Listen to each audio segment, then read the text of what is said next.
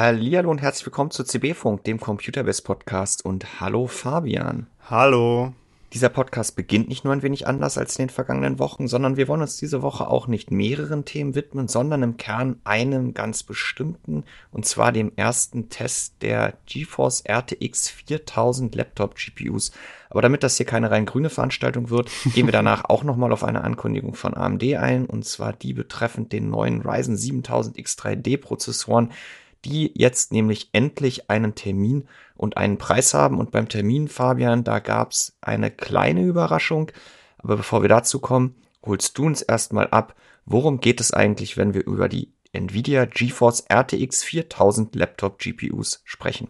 Ja, GeForce RTX 4000 ist uns ja mittlerweile allen ein Begriff. Wir hatten im September, im Oktober äh, die ersten Grafikkarten von Nvidia auf Basis dieser neuen Ada Lovelace Architektur, da noch nur im Desktop mit der RTX 4090, dann kam die RTX 4080, im Januar dann die RTX 4070 Ti und jetzt beginnt es auch auf dem, äh, auf dem mobilen Segment im Notebook, aber da halt eben tatsächlich sehr, sehr schnell auf großer Bandbreite von 4090 bis RTX 4050 äh, ist beim Notebook bei der Ankündigung zur CES direkt alles dabei gewesen. Und die ersten beiden Modelle, und das sind wieder die stärksten, also die RTX 4080 und die RTX 4090, die starten halt eben am 8. Februar, also am, am Tag, an dem dieser Podcast hier auch erscheint. Ja. Und dass Nvidia das nicht grundlos genauso wieder macht wie im Desktop, da werden wir nachher auch noch mal ein bisschen im Detail eingehen die starken und teuren Modelle zuerst, da ist durchaus System hinter. Jetzt haben wir halt, wie gesagt, erst einmal die 4080 und die 4090 und dazu haben wir auch schon einen Test, der gestern pünktlich zum Fall des NDAs online gegangen ist um 15 Uhr. Wer diesen Test gestern pünktlich um 15 Uhr eben angeklickt hat und ihn 10 Minuten später aktualisiert hat, der hatte vielleicht einen anderen Titel und auch ein paar andere Textzeilen, die da drin standen. Und das ist ja ein sehr ungewöhnliches Vorgehen, was wir eigentlich nie so machen. Es hatte in diesem Fall aber einen triftigen Grund. Jan, was ist da passiert? Ja, es ist genau das passiert, was ich ja, ich glaube, schon in der ersten Folge dieses Jahres, dieses Podcasts äh, an die Wand gemalt habe. Gaming Notebook Tests sind in der Regel problembehaftet. Ähm, wir kriegen die Hardware, wenn wir sie äh, unter NDA vorab kriegen, teilweise auf Basis von Vorserienmustern. Ähm, es ist nicht unüblich, dass äh, BIOS-Versionen nochmal geflasht werden müssen, was es ja im Desktop-PC eher nicht gibt. Wenn uns da AMD oder Nvidia eine Grafikkarte schicken, dann ist die so, wie sie uns zur Verfügung gestellt wird, äh, von ihrer Firmware her, auch ähm, vom Anfang bis zum Ende, bis sie dann online geht und entspricht auch dem finalen Stand. Ja gut, es gibt dann teilweise die Einschränkung, dass Treiber noch nicht ganz passen, dass dann dann plötzlich neue Treiber kommen, nachdem man was getestet hat oder so, aber...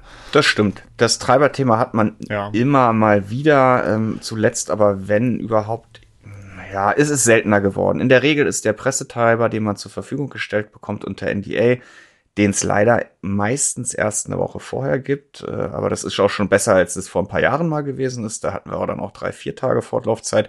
Das ist dann in der Regel auch der Treiber, der ähm, für den Test verwendet wird. Bei Notebooks kommt halt als zusätzliches Problem auch noch dazu, dass CPU und GPU nicht für sich zu betrachten sind, sondern als Einheit agieren. Wir haben ja bei Nvidia mittlerweile den sogenannten Dynamic Boost, den ein, den ein Notebook-Hersteller überhaupt erstmal nutzen kann, aber nicht nutzen muss, der jetzt bei der neuen Generation beispielsweise bis zu 25 Watt zusätzlich an Verlustleistung oder an elektrische Leistung, letztendlich Verlustleistung dann der GPU zur Verfügung stellt, wenn die CPU, für die diese 25 Watt oder bis zu 25 Watt eigentlich gedacht waren, sie nicht benötigt. Und das sind eben Mechanismen, an denen die, die OEMs ähm, hinter den Kulissen, glaube ich, einiges zu arbeiten haben und die dann auch bei Notebook-Tests immer äh, Notebook-Tests immer wieder dazu führen, dass man aber auch mal Ergebnisse hat, die man nicht nachvollziehen kann. Und äh, ich war auch die letzten Tage oder die letzte Woche wirklich viel mit Wolfgang wieder im Gespräch, der mich da ähm, ordentlich unterstützt hat, insbesondere auch mit seiner Expertise. Und der dann aber auch immer wieder sagt, ja, im Desktop würde ich jetzt den Speicher tauschen oder die CPU wechseln oder weiß der Geier was, aber da bist du im Notebook dann natürlich immer gefangen im Chassis, so wie es ist und mit den Komponenten und verzweifelt da manchmal so ein bisschen. Und in dem Fall bin ich wirklich an einem Muster extrem verzweifelt. Das war das etwa das kleinere in Anführungsstrichen mit der 4080 Laptop GPU. Also wir hatten ein Notebook mit einer 4090 Laptop GPU und mit einer 4080 Laptop GPU. Beide mit 150 Watt Verlustleistung. Das ist das Maximum, was Nvidia für diese Klasse vorgibt. Und bis zu 25 zusätzlichen Watt über Dynamic Boost.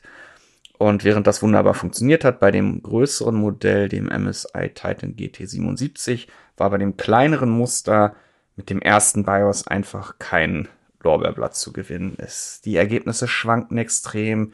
Drei Läufe hintereinander brachten drei unterschiedliche Ergebnisse. Und da war beispielsweise dieser Dynamic Boost offensichtlich dran schuld, der dafür gesorgt hat, oder nicht dafür gesorgt hat, dass dieses Zusammenspiel zwischen CPU und GPU überhaupt nicht funktionierte. Und das wurde erst Ende letzter Woche durch ein BIOS-Update behoben, aber es hat immer noch nicht gepasst. Dann ereilte äh, mich erst am Montag die Nachricht des OEMs, der das Muster gestellt hat, der wiederum selber auch in, in äh, ja auf Basis von Feedback, was er von Testern bekommen hat, herausgefunden hatte, dass der Speicher der Grafikkarte zu warm wird.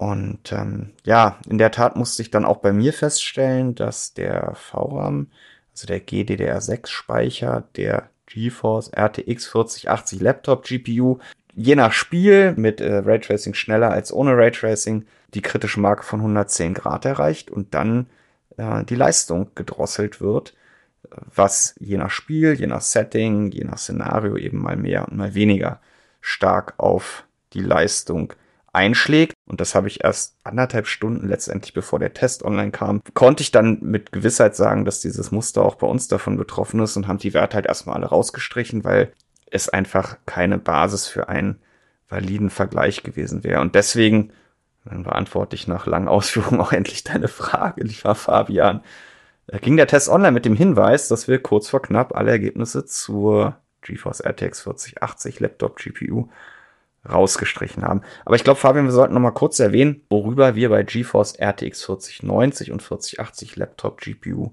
überhaupt reden. Denn wer jetzt denkt, wir reden von einer RTX 4090, wie wir sie aus dem Desktop kennen, im Notebook und so weiter und so fort, der irrt ja auch in dieser Generation. Ja, ähm, wir haben ja schon bei den Desktop-Grafikkarten seit geraumer Zeit die Debatte, dass Namen im Grunde genommen für Nvidia da Schall und Rauch sind und man sich bei keiner Generation so richtig sicher sein kann, dass sich jetzt beispielsweise hinter einer 80 der stärkste Chip verspürgt in abgespeckter Variante oder bei einer 70 der zweitstärkste Chip oder was auch immer. Im Grunde genommen legt Nvidia diese Namen gefühlt jede Generation neu fest. Und auf dem Desktop ist es jetzt halt eben so, dass wir zum Start äh, AD102, AD103 und AD104 als Chips haben. Und die sind eben für RTX 4090, RTX 4080 und RTX 4070 Ti zuständig. Und im Notebook, da gibt es den AD102 nicht, also diesen riesigen, großen, naja, nicht Vollausbau, aber halt eben den größten Chip, den Nvidia dafür äh, GeForce Grafikkarten oder halt generell für Ada Lovelace Grafikkarten in dieser Generation parat hat. Da fangen wir mit dem AD103 an. Und der heißt aber im Notebook nicht 4080, sondern eben 4090. Und das ist eine Besonderheit, die wir letztes Jahr in der Art noch nicht hatten. Da hatten wir zwar auch schon diese Diskrepanz zwischen Desktop-GPU und äh, Mobile-GPU, also Laptop-GPU heißt es bei Nvidia. Damals hatten wir aber noch nicht die 90 im Notebook. Da hat es bei 80 Ti geendet mit dem Chip, den die 70 eben Der Ansatz ist eigentlich derselbe geblieben. Nvidia nimmt im Notebook nur den zweitgrößten Chip, hat ihn aber auch letztes Jahr dann nur mit dem Namen der zweitschnellsten, damals gab es noch keine 3090 Ti, also der zweitschnellsten der 3080 Ti später, ähm, benannt, als sie dann auf den AD103 aufgesetzt hat. Zum Start gab es ja nur die RTX 3080 Laptop GPU, die sogar nur den AD104 hatte. Aber das war damals eben auch noch der zweitgrößte Chip. Und in dem Jahr ist der Ansatz der gleiche, aber die Nomenklatur ist noch eins nach oben gerutscht. Aber letztendlich muss sich jeder bewusst sein und Nvidia äh, verargumentiert das mit diesem Zusatz Laptop GPU, den ja grundsätzlich erstmal alle mobilen GeForce RTX offiziell tragen und auch der Treiber weist das so aus und hoffentlich nennen das auch alle Notebook-Hersteller so. Ähm, ja, Nvidia ähm, sagt halt, damit ist ja die Trennung zwischen Desktop und Notebook geschehen. Und dann haben wir eben auf dem Desktop völlig chip-unabhängig eine Rang- oder Hackordnung an Grafikkarten ihrer Leistung angemessen von 40, 90 über 40, 80 über 40, 70, 40, 60 und so weiter und so fort. Und im Laptop haben wir das halt auch. Die 4090 ist die schnellste, dann kommt die 30, äh, die 4080 und so weiter und so fort. Aber das Problem ist halt eben, dass wir diese verschiedenen Skalen nicht miteinander in Einklang bringen können. Genau, das geht nicht. Wir haben halt vor allem auch das Problem, dass wir, während wir bei einem Desktop halt eben eine 4080 haben und ja, dann gibt es halt leicht übertaktete Modelle, aber das tut sich ja alles nicht so viel. Die laufen ja alle mit mindestens 320 Watt. Und äh, auf dem Notebook ist es halt einfach nicht so. Da haben wir, wie gesagt, jetzt für die 4090 und die 4080 die Staffelung von 80 bis 150 Watt, beziehungsweise von 60 bis 150 Watt. Und es ist eine komplett andere Leistung, wenn ich diese 4090 oder eben die 4080 mit 60 Watt betreibe, anstatt 150 Watt. Das ist ja mehr als eine Verdopplung bei der Leistungsaufnahme. Ja. Das schlägt sich natürlich deutlich auf die FPS durch. Und was man auch noch sagen muss, ja, wir haben jetzt den Namen 4090 wir haben halt eben nicht nur den anderen Chip als bei der Desktop-Grafikkarte, sondern damit einhergehend natürlich auch einen ganz anderen Speicherausbau die 24 GB, die die 4090 bietet, die gibt es im Laptop nicht. Da bleibt es bei 16 GB. Und bei der 4080 haben wir sogar den Sonderfall, dass wir 12 GB haben an einem vergleichsweise kleinen 192-Bit-Interface. Für eine 4080 ist das wirklich winzig. Ähm, wobei wir hier eben zuvor in der letzten Generation die Wahl zwischen 8 und 16 GB hatten. Das heißt, potenziell ist der Speicherausbau der 4080 sogar kleiner geworden. Mhm. Aber Fabian, lass uns jetzt mal ganz konkret auch nochmal auf die Leistung gucken, wie wir mhm. sie im Test oder wie ich sie im Test ermittelt habe.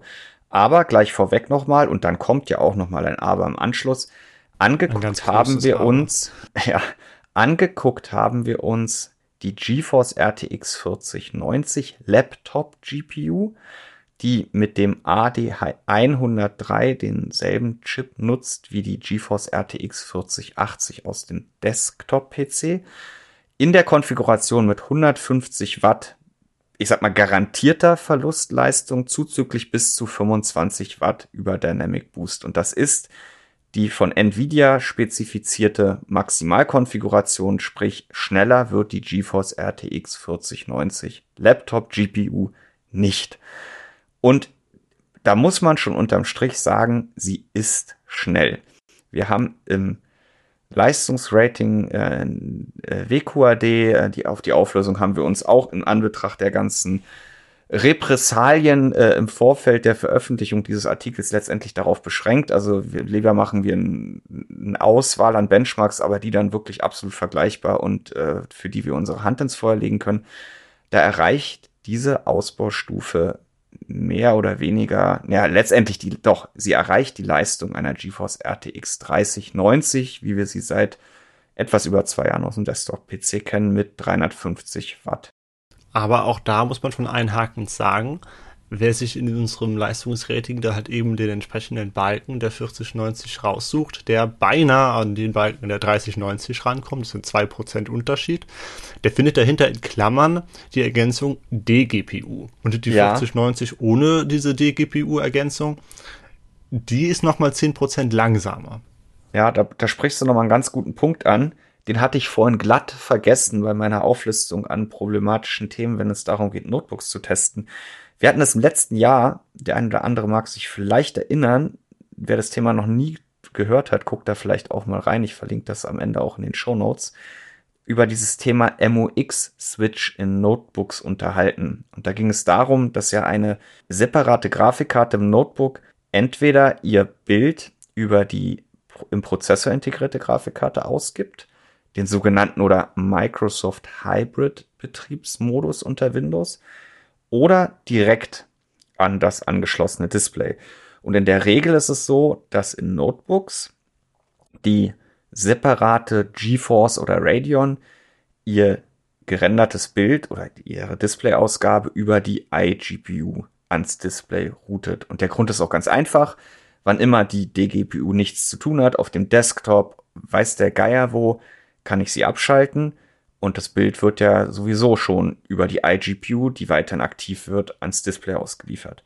Der Nachteil ist, das kann Leistungskosten, weil alles, was die schnelle GeForce rendert, muss sie in den Framebuffer der iGPU packen und je nach Spiel und insbesondere aber auch je nach Höhe der FPS und damit auch ja, Masse der Daten, es ist auch auflösungsabhängig, hat das einen Effekt auf die FPS, die am Ende am Display ankommen, beziehungsweise die FPS, die die GeForce dann noch rendern kann.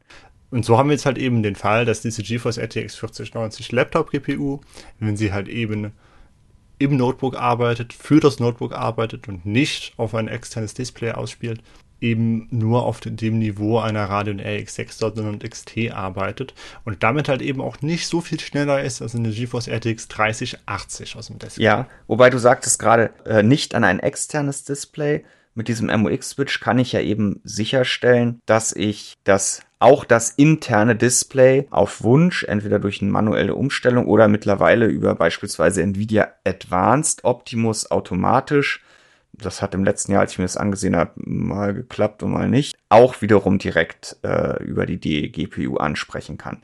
Aber ja, es ist halt ein weiterer Punkt, äh, lieber Zuhörer, lieber Reser, den es immer wieder zu bedenken gibt, äh, wenn man Notebook-Tests oder Gaming-Notebook-Tests vergleicht, in welchem Modus oder an welchem Display, an welchem Anschluss oder in welchem Betriebsmodus auf dem internen Display wurden denn diese Benchmark-Ergebnisse erstellt. Denn um es an einem Beispiel nochmal ganz plakativ zu machen, wenn ich die 4090 äh, mit den insgesamt 175 Watt in F1 22 in WQAD über die iGPU ihr Bild auf das interne Display ausgeben lasse, weil ich eben sofort, nachdem ich gespielt habe, will, dass die GeForce wieder schlafen geht, damit ich Strom spare und das Notebook leiser ist. Ähm, und das halt nun mal nur geht, wenn sofort die iGPU das übernehmen kann, weil sie eh schon da am Display hängt, dann verliere ich 30 Prozent an FPS und das ist in unserem Parcours jetzt der absolute Ausreißer gewesen. Äh, aber in Summe sind es dann eben über die Spiele, die wir getestet haben, auch 9%, die mir an Leistung verloren gehen. Ich finde das mit der Benennung ja auch fragwürdig, zumal dieser Zusatz Laptop GPU einfach eben genau das ist, ein Zusatz, der dann fast schon aus dem Blickfeld verschwindet. Und der ja auch gar nicht bedeuten muss für den Laien, der jetzt natürlich einfach ein Notebook kaufen möchte zum Spielen, der ja auch gar nicht bedeuten muss, dass es da einen Unterschied gibt zu Desktop-GPU. Also ja, wir haben halt Desktop-Grafikkarten, wir haben Notebook-Grafikkarten, aber wenn die halt gleich heißen, dann kann ich doch davon ausgehen, dass da auch die gleiche Leistung bei rumkommt, oder nicht? Es ist schwierig. Ja, und ein großes Problem ist ja auch die Historie. Die mobilen Grafikkarten von Nvidia hießen bis zur 900er Serie auf Basis von Maxwell, hatten die den Zusatz M. Dann kam Pascal und Pascal war dermaßen effizient und es gab auch keine Konkurrenz, dass Nvidia es da möglich war, die Desktop-GPUs mit einer derart geringen Leistungsaufnahme schnell werden zu lassen, dass sie im Notebook kaum Leistungsaufnahme zurückfahren mussten und damit auch die Notebook-Lösungen innerhalb einer Bandbreite von maximal minus zehn Prozent gleich schnell waren. Und da kommt das ja her, dass die Nomenklatur im Notebook wie im Desktop dieselbe ist. Das waren übrigens die Tausender. Genau, und damals gab es die Tausender-Karten, die hießen halt 1080, 1070, 1060, die hießen nicht mehr M und Nvidia versprach und hat das letztendlich auch in der Praxis gehalten, dass äh, diese mobilen Grafikkarten, die so heißen wie die Desktop-Varianten, maximal 10% langsam sind als die Desktop-Varianten. Und da zusätzlich gab es ja die sogenannten Max-Q-Varianten, also die besonders effizienten, die auf einem anderen Leistungsniveau betrieben wurden, nämlich einem, wo der Chip wesentlich effizienter arbeitet. Und die waren gekennzeichnet durch 1080 Max-Q, 1070 Max-Q. Man wusste dann, es gibt die 1080, die ist so mehr oder weniger so schnell wie die Desktop-Variante. Und es gibt die 1080 Max-Q, da war das Versprechen, sie ist maximal 20% langsamer als die Desktop-Grafikkarte. Ja, und dieses Konzept wurde dann ja jetzt offenbar mal wieder über den Haufen geworfen. die Abstände sind größer geworden und Max-Q haben wir auch nicht mehr. Das wurde aufrechterhalten noch mit der RTX 2000 Serie. Da ging die Schere schon ein bisschen weiter auseinander. Und dann kam Ampere mit der 3000er Serie und da hat Nvidia folgendes gemacht. Sie sind nach eigenem Dafürhalten zum alten System zurückgekehrt. Nämlich sie haben was hinten dran gehangen, was immer hinten dran steht, weil die Desktop-Varianten schneller sind als die Notebook-Varianten. Nur haben sie eben nicht das M für Mobile zurückgeholt, was direkt an der, der Modellnummer steht, also 4090 oder 3090M, 3080M und so weiter und so fort, sondern sie haben überall Laptop-GPU hintergeschrieben. Und Nvidia sagt, das ist quasi das Gleiche. Ne? Also wir sind zu dem System zurückgekehrt, wo hinten noch was angehangen wird, wenn es eine Notebook-GPU ist. Aber für den Kunden ist das halt nicht das Gleiche. Denn du hast es gerade schon gesagt, wir sind jetzt an dem Punkt, dass bei der 3000er Serie und bei der 4000er Serie wir halt ein erstmal ein krasses Gefälle haben zu den Notebook, äh, zu den Desktop-Varianten. Wie gesagt, Nvidia sagt ja, es steht ja Laptop dran. Und aber auch innerhalb einer Serie die Bandbreite an möglichen Leistungsniveaus so groß ist, dass ich ohne eine Kennzeichnung von Mac oder eine Kennzeichnung innerhalb einer 4090, 4080, 4070 Serie wie früher Max Q für die langsamsten, aber effizientesten Varianten überhaupt keinen Überblick mehr habe. Und deswegen ist für mich am Ende das eigentlich der springende Punkt bei dieser Nomenklatur, dass wir eine RTX 4090 Laptop GPU haben, die vom Namen her keine Desktop GeForce RTX 4090 ist, aber selbst wenn ich das vor mir habe in einem Notebook, ich nicht weiß, wie schnell sie ist, weil ich sie eben von 80 bis 150 Watt konfiguriert haben kann. Und um das nochmal an den Taktraten festzumachen, die äh, offizielle Boost für die 80 Watt Variante sind 1455 Megahertz und für die 150 Watt Variante sind 2040 Megahertz, also 600 Megahertz oder ein Drittel Unterschied und dementsprechend wird auch die Leistungsfähigkeit anders aussehen. Ja, und auf dem Desktop haben wir halt die 4080 mit 2,7 Gigahertz. Ne? Das ist ja wie gesagt der gleiche Chip, da haben wir dann halt auch nochmal 700 Megahertz mehr unter Spielen. Ja, und halt auch nochmal Verlustleistung. Ja, natürlich. Aber ja. Und diese ja. Verlustleistung ist halt letztendlich der springende Punkt, weil eine 4090 nicht schneller sein muss als eine 4080 im Notebook. Und genauso wird es auch mit den unteren Stufen aussehen. Da wird es vielleicht sogar eine 4060 oder eine 4050 geben, die langsamer ist als eine 40, äh, als eine 3060. Und ja. das Problem ist dann halt, dass der Laie damit natürlich nichts anfangen kann, weil der sieht halt erstmal die Zahlen und ja, es ist eine Laptop-GPU, aber der hat ja den Vergleich nicht, der weiß nicht, was damit gemeint ist. Und dann ist, sieht er da zwar eventuell die Leistungsaufnahme, weil Nvidia die Hersteller dazu drängt, diese Leistungsaufnahme auch oder diese TCP-Klassifizierung auch offen zu kommunizieren. Aber es kann ja auch gut sein, dass man sich erstmal denkt, ah ja, hier habe ich 120 Watt, da habe ich 150 Watt, das mit 120 Watt ist sparsamer, ich nehme das dass dann weniger Leistung bei rumkommt, das wird durch die TDP-Klassifizierung alleine ja nicht unbedingt klar. Ja. Ja, wir sind da ja so ein bisschen äh, auf so einem äh, Informationsfeldzug seit ziemlich genau zwei Jahren, als nämlich die GeForce RTX 3000 Laptop GPUs auf den Markt gekommen sind. Damals hatten wir nämlich nach Recherche oder durch einen glücklichen Zufall ähm, die gesamte Liste an möglichen TDP und damit auch Taktkonfigurationen in den damals veröffentlichten 3080 Laptop GPU, 3070, 3060 Laptop GPU Serien veröffentlicht. Denn Nvidia hatte am Anfang gar nicht vorgesehen, dass es da noch eine weitere Kennzeichnung gibt, die sie dann nach wirklich international überbordender Kritik den OEMs dann auferlegt haben, die von dir gerade schon angesprochene Kennzeichnung, mit welcher Verlustleistung diese GPU denn nun konkret in diesem Modell unterwegs ist. Aber da muss man sagen, Fabian, du kennst auch die Seiten äh, von dem einen oder anderen OEM. Es wird damit ganz unterschiedlich umgegangen. Mal steht's direkt in den Spezifikationen, mal steht's ausklappbar weiter unten in den Spezifikationen. Manchmal steht es überhaupt nicht dort, wo irgendwas zur GPU steht, sondern nochmal unten ganz am Ende in Besonderheiten. Und es gibt halt mittlerweile auch zahlreiche Fälle, wo es gar nicht mehr steht. Ja, ich, ich würde halt nicht einmal sagen, dass das der springende Punkt ist, dass es unterschiedlich angegeben wird, wenn es denn angegeben wird. Ähm, ich, ich wäre da genau bei der Argumentation, die ich das letzte Mal schon hatte, als wir uns über alte Hardware unter neuem Namen äh, unterhalten haben, ja. wo ja auch gesagt wurde, ja, aber wenn es der Hersteller doch offen kommuniziert, dann ist es ja in Ordnung. Und hier würde ich genauso sagen, nein, weil die Leute, für die diese Technik gedacht ist, ne? also gerade Notebooks und dann gerade 40, 50, 40, 60, 40, 70 sind Modelle, die nicht von den super informierten und versierten Enthusiasten gekauft werden, sondern vom ganz normalen Gamer, der sich nicht für Technik interessiert, der sich auch nicht einfuchsen will, was genau jetzt seine TDP-Klassifizierung ist und was für eine Chip er da genau bekommt und wie der bei den Taktraten im Vergleich zu älteren Generationen auf dem Desktop abschneidet. Der will einfach nur spielen und der wird in die Irre geführt. Der weiß nicht, was ja. er bekommt. Der hat keine Basis, um da eine fundierte Entscheidung zu treffen auf die Schnelle im Laden. Das kann er gar nicht. Ja, und dazu passt auch das, was wir vorhin schon kurz angerissen haben. Es ist ja jetzt nicht grundlos äh, wieder so gelaufen, wie es heute beziehungsweise gestern gelaufen ist. Also heute beim Marktstart und gestern bei der Veröffentlichung des Tests. Wobei wir können ja nochmal anmerken, wir nehmen den Podcast hier ähm, Dienstagabend, also am Tag der Testveröffentlichung auf mittlerweile zeigt die Uhr 22 vor dem Doppelpunkt.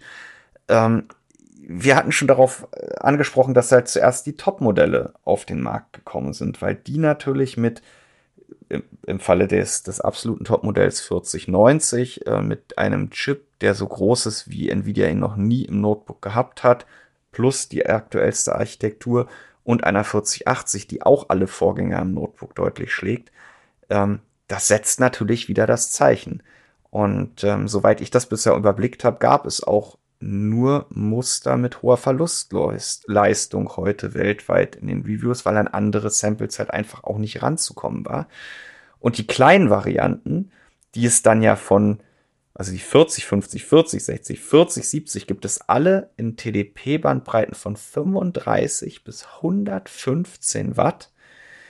Und schon der Blick auf die Spezifikation lässt erahnen, dass da die Leistungszuwächse gegenüber dem namentlichen Vorgänger nicht so groß sind wie die beiden Aushängeschilder, das heute natürlich erstmal in den Köpfen zementiert haben. Genau, also darum wird es letztendlich gegangen sein, ne? dass äh, hier erstmal die ganzen Tests erscheinen mit der hochspezifizierten 4090 und der 150 Watt 4080, die das Maximum aus dieser neuen Notebook-Architektur herausholen.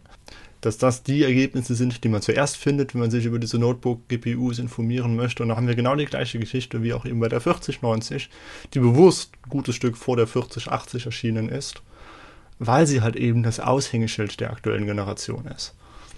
Mhm.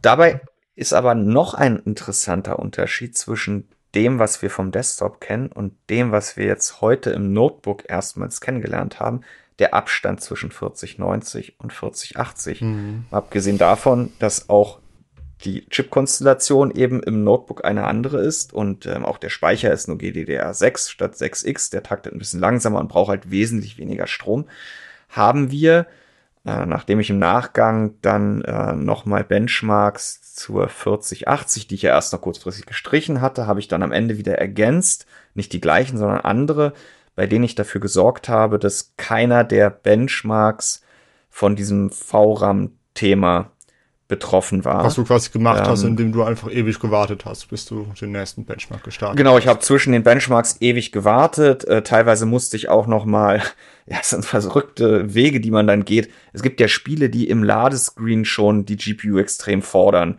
Und wenn das Spiel ein bisschen länger lädt, startest du schon mit über 100 Watt Speicher äh, und über 100 Grad Speichertemperatur.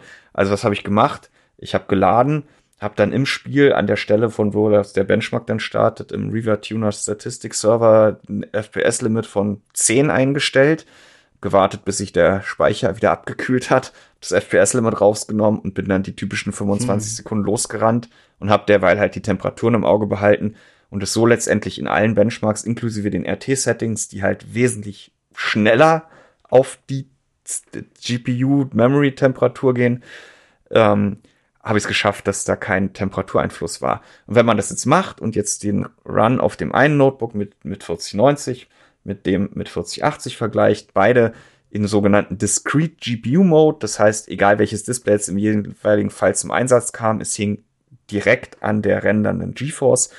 Dann haben wir einen Leistungsunterschied von 4080 auf 4090 in den Rasterizer-Titeln von 12 Prozent. Wenn wir RT hinzuschalten, sind es 13 Prozent. Also innerhalb der Messungenauigkeit bleibt es da gleich.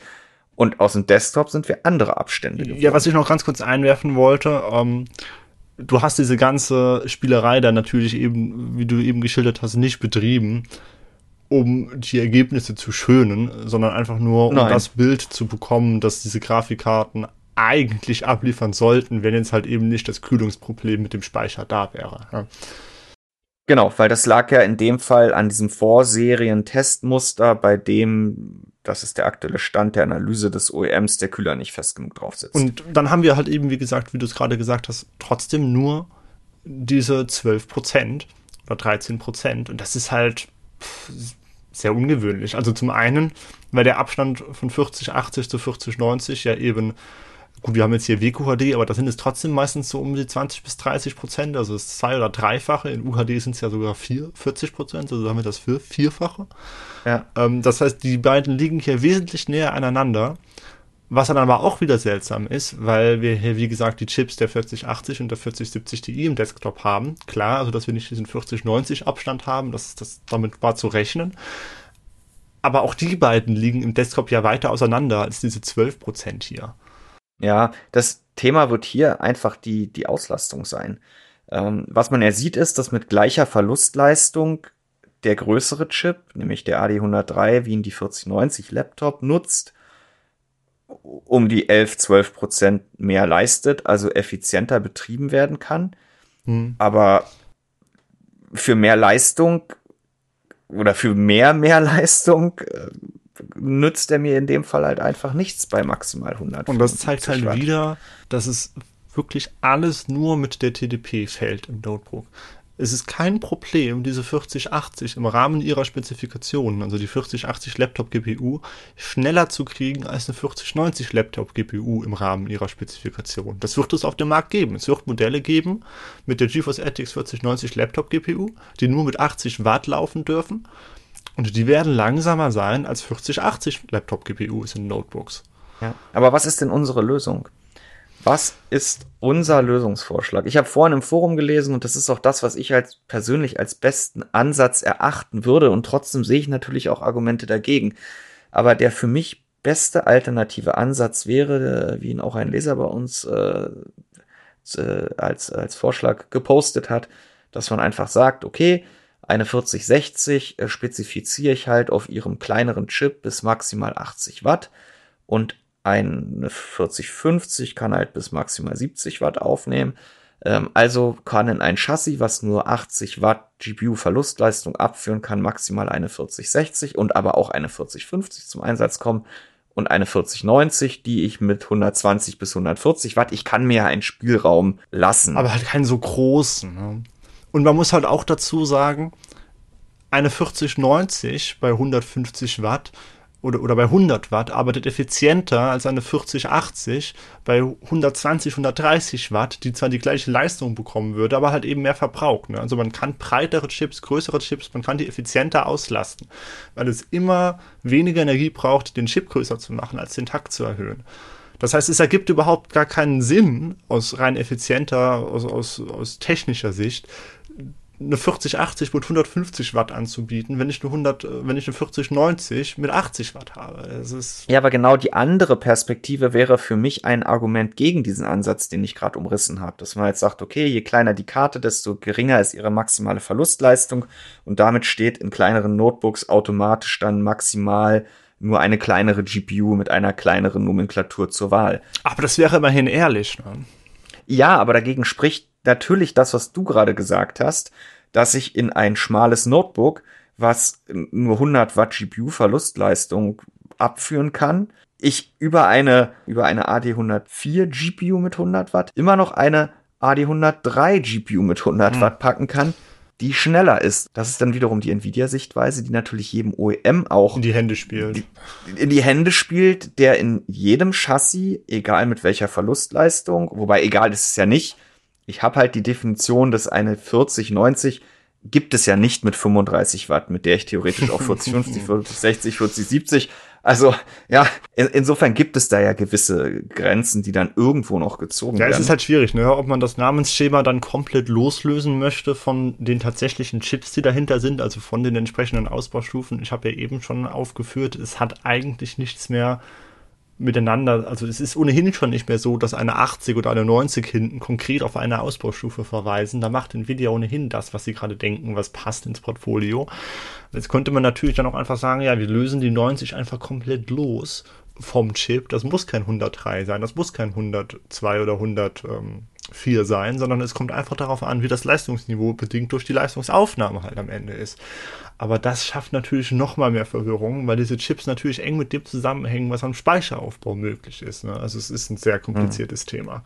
Ja, und deswegen glaube ich auch, auch wenn ich diesen einen Ansatz äh, schon als eine Alternative erachtet habe, er hat eben Nachteile oder, oder Probleme, die er nicht löst und wahrscheinlich wäre dann doch der noch naheliegende oder der noch bessere Weg ist, so zu tun, wie es andere Industrien schon geta getan haben oder letztendlich auch tun müssen. Ähm, wie jetzt beispielsweise auch die Automobilindustrie, die ja mittlerweile wirklich auf ganz konkreten Fahrzeugspezifikationen äh, ausgerichtet ähm, Verbrauchswerte von, von Verbrennern oder auch von Elektrofahrzeugen bemessen müssen, dass ein OEM zu einer Notebook-Konfiguration ganz konkret eine Leistungsangabe abgeben muss. Auch das ist natürlich wieder mit Problemen behaftet. Also du meinst so eine Art PS-Angabe für Notebooks? Ja, ist, natürlich ist es einem OEM möglich und UL Benchmarks, die ja den 3D-Mark rausgeben, würden sich extrem freuen, wenn sie, äh, wenn, wenn so ein System institutionalisiert werden würde. Ein Notebook mit einer, wie jetzt beispielsweise die, die wir heute getestet haben, für ein Notebook mit äh, Intel Core i9 13950X und GeForce RTX 4090 Laptop GPU mit 150 plus Dynamic Boost Watt ähm, einem Leistungswert zuzuweisen. Genau wie für den anderen Fall des Testmodells für einen Core i7 13700HX mit GeForce RTX 4080 Laptop GPU mit 150 Watt und Dynamic Boost ähm, auch ein Leistungswert zugewiesen Ja, und da hast du direkt gerade noch einen anderen Punkt angesprochen. Ne? Es kommt ja immer noch darauf an, welche CPU wir haben. Ne? Also CPU ja, haben wir diesen MUX-Switch, haben wir äh, verschiedene Leistungsniveaus, wir haben verschiedene Displayauflösungen, wir haben so viele Parameter, die mit reinspielen. Klar, ein einheitlicher ja. Score würde das Ganze vereinfachen. Ich weiß nur nicht, ob dieser Score dann auch wieder bei, den, bei der Zielgruppe ankommt, bei der die Wattangabe nicht ankommt. Also es wäre eine Besserung, ja. ich weiß aber nicht, ob es ausreichend wäre. Also da wird uns auch die die Meinung unserer Leser natürlich nochmal äh, mhm. brennend interessieren. Das Thema poppt ja immer mal wieder auf, aber ich glaube relativ selten mit ganz, ganz konkreten Vorschlägen. Was wäre denn euer, euer Vorschlag für eine bessere Nomenklatur oder ist es überhaupt eine bessere Nomenklatur, wenn man äh, den Leist die Leistungsdifferenz einerseits Desktop zu Notebook, aber auch andererseits innerhalb einer Notebook-Modellreihe sich betrachtet? Ähm, oder wäre der eben angerissene Ansatz einer ja, objektivierten Leistungsbemessung ein besserer? Und was könntet ihr euch da vorstellen? Was müsste man zusätzlich noch angeben? Ist es das CPU? Ist es, äh, ist es die CPU? Ist es das Profil? Ist es, auf welchem Display es ausgegeben wurde? Und so weiter und so fort. Fakt ist, und ich glaube, da sind wir uns alle einig, es fehlt absolut an Transparenz. Mhm. Und wir können das predigen, wie wir wollen. Und auch deswegen machen wir ja in dieser Woche einfach mal zu diesem Thema diesen Podcast mehr oder weniger fast exklusiv.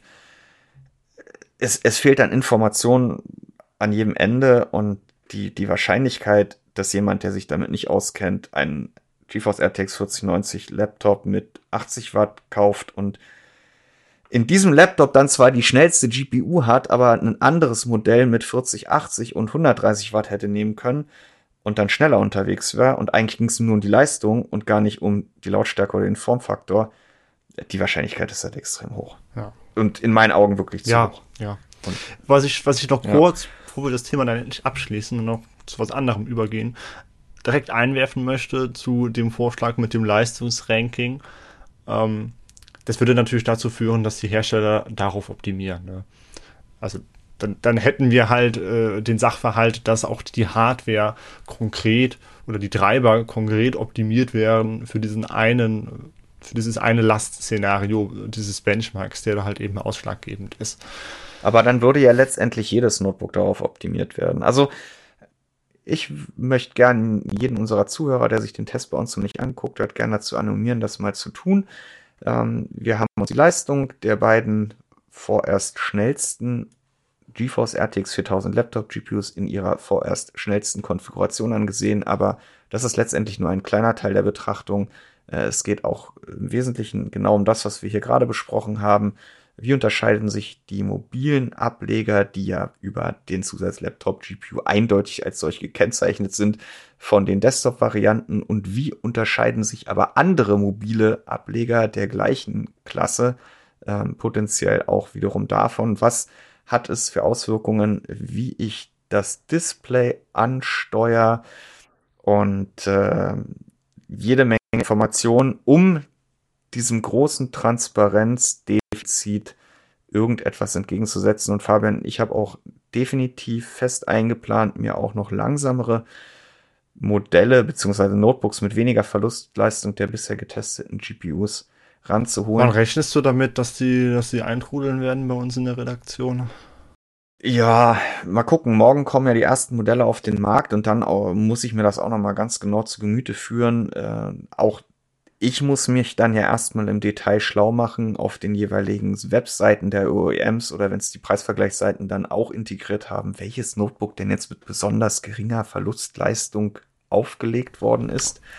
Und ich sag's ganz ehrlich, ich brauche jetzt nicht bei OEM A anfragen, ob er mir das Modell mit der 4090 mit 80 Watt schickt, weil ich mal zeigen will, wie groß die Leistungsdifferenz zur 150 Watt Variante ist. Ne? Also da muss man, glaube ich, mit andere, andere Wege gehen. Ähm, ja, was dann wiederum auch zeigt, dass das Interesse natürlich da relativ klein ist, diese Transparenz. Die 4090 Variante mit 150 Watt kaufen und auf 80 Watt runterregeln, geht doch, oder nicht? Ähm, ja, da habe ich vorhin auch einen Kon gleichen Kommentar von einem Leser äh, bei uns im Test oder im Thread zum Test gelesen, der gesagt hat, er macht es im Afterburner mit seiner 3060. Also für mich klang das jetzt auch neu, aber vielleicht hat er mich da auch auf dem falschen Fuß erwischt. Es ging vor zwei Jahren mal bei einigen Modellen von Schenker Technologies unter der Marke XMG. Die hatten mit ihrem Partner in ein paar Serien äh, im Control Center die Möglichkeit, wirklich den Regler von Nvidia sagt Minimum ganz links bis Nvidia sagt Maximum ganz rechts zu ziehen. Das ist aber mittlerweile nicht mehr möglich und man hört, es lag nicht daran, dass Schenker Technologies das nicht mehr hm. anbieten wollte. Das heißt, unsere Vorwürfe erhärten sich in dieser Hinsicht. ja, also lieber Zuhörer, liebe Leser, äh, ich, ich werde probieren, da noch weitere Sachen ranzukriegen. Und genauso werden wir auch die Markteinführung der kleineren Varianten, also RTX 4070, 4060, 4050, Laptop, GPU am 22. Februar begleiten. Und da sei auch nochmal daran erinnert, ähm, dass jetzt sich die Testergebnisse, die wir heute veröffentlicht haben mit den beiden Flaggschiffen, nicht äh, bei der Wartezeit als Gott gegeben quasi auch auf die kleineren Modelle übertragen lassen. Ich glaube, die geben dann schon nochmal ein ganz anderes Bild ab. Fabian, ein Punkt haben wir noch nicht angesprochen. Die Preise. Oh je. Sollen wir die überhaupt ansprechen? ja, wir müssen sie ansprechen.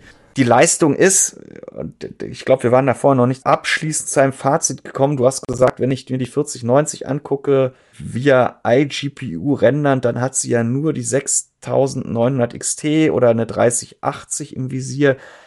Ja, das ist halt trotzdem schon besser als alles, was wir vorher im Notebook gesehen haben. Und effizienter ist es auch. Und wir haben auch die anderen Vorteile, die, die Ada Lovelace eben mitbringt. Ne? Also wir haben die Dual Encoders und wir haben DLSS 3, falls es das Spielen unterstützt.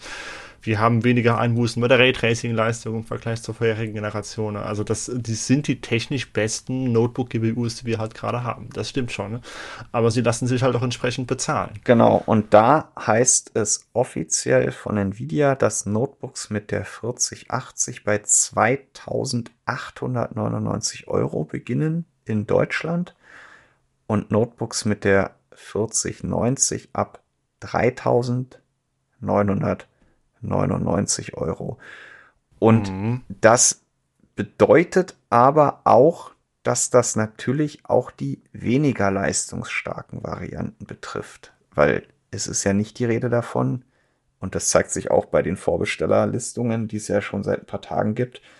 Es, wir reden hier nicht von den schnellsten Varianten, sondern von der Klasse. Und 4000 Euro für einen 4090 Laptop ist eine Stange Geld.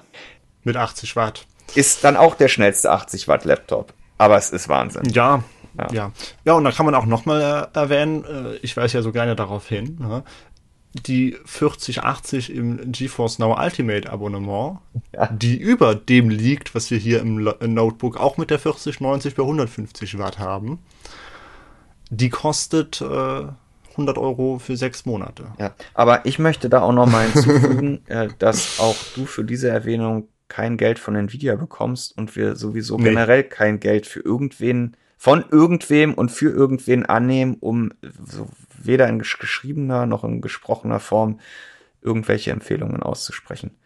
Nee, ich bin nur von diesem, von diesem, äh, von dieser Cloud Gaming Entwicklung wirklich angetan. Also das, äh, das macht Nvidia allein schon dadurch attraktiv, dass sie die Preise für die Hardware als solche enorm nach oben getrieben haben mit dieser Generation. Und ich glaube, Preise liegen nicht daran, aber Nvidia hat leider oder zum Glück dann auch noch genau dieses Angebot als Gegenargument im eigenen Portfolio und mhm. spielt sich halt dann auch da clever in die Kasse. Also das muss man ihn wirklich lassen.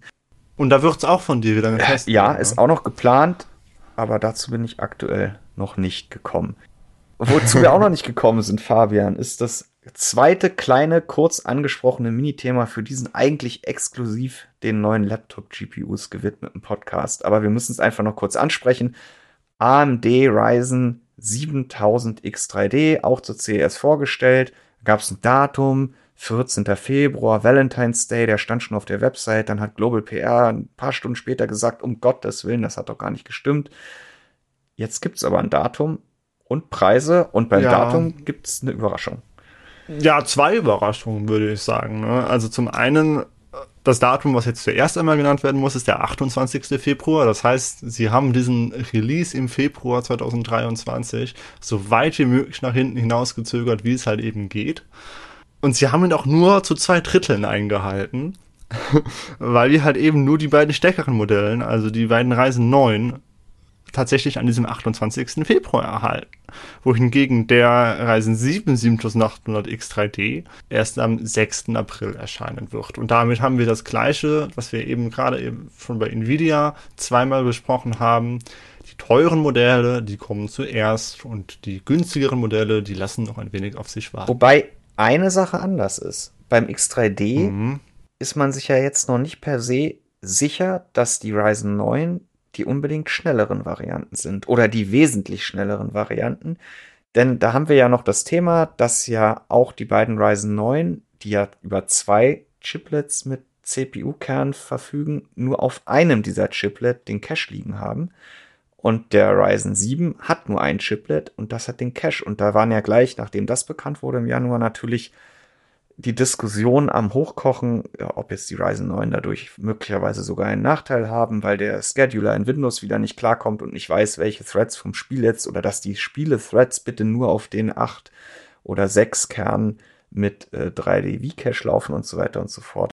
Das ist halt, also die haben halt auch wieder den Vorteil, äh, dass die dann halt eben äh, ein Chiplet haben, das höher takten darf, weil keine Spannung für diesen V-Cache drauf geht. Ne? Also die haben dann halt eben keine Takt, keine Einbußen bei den Taktraten im Vergleich zu den nicht 3D, 3D-Varianten.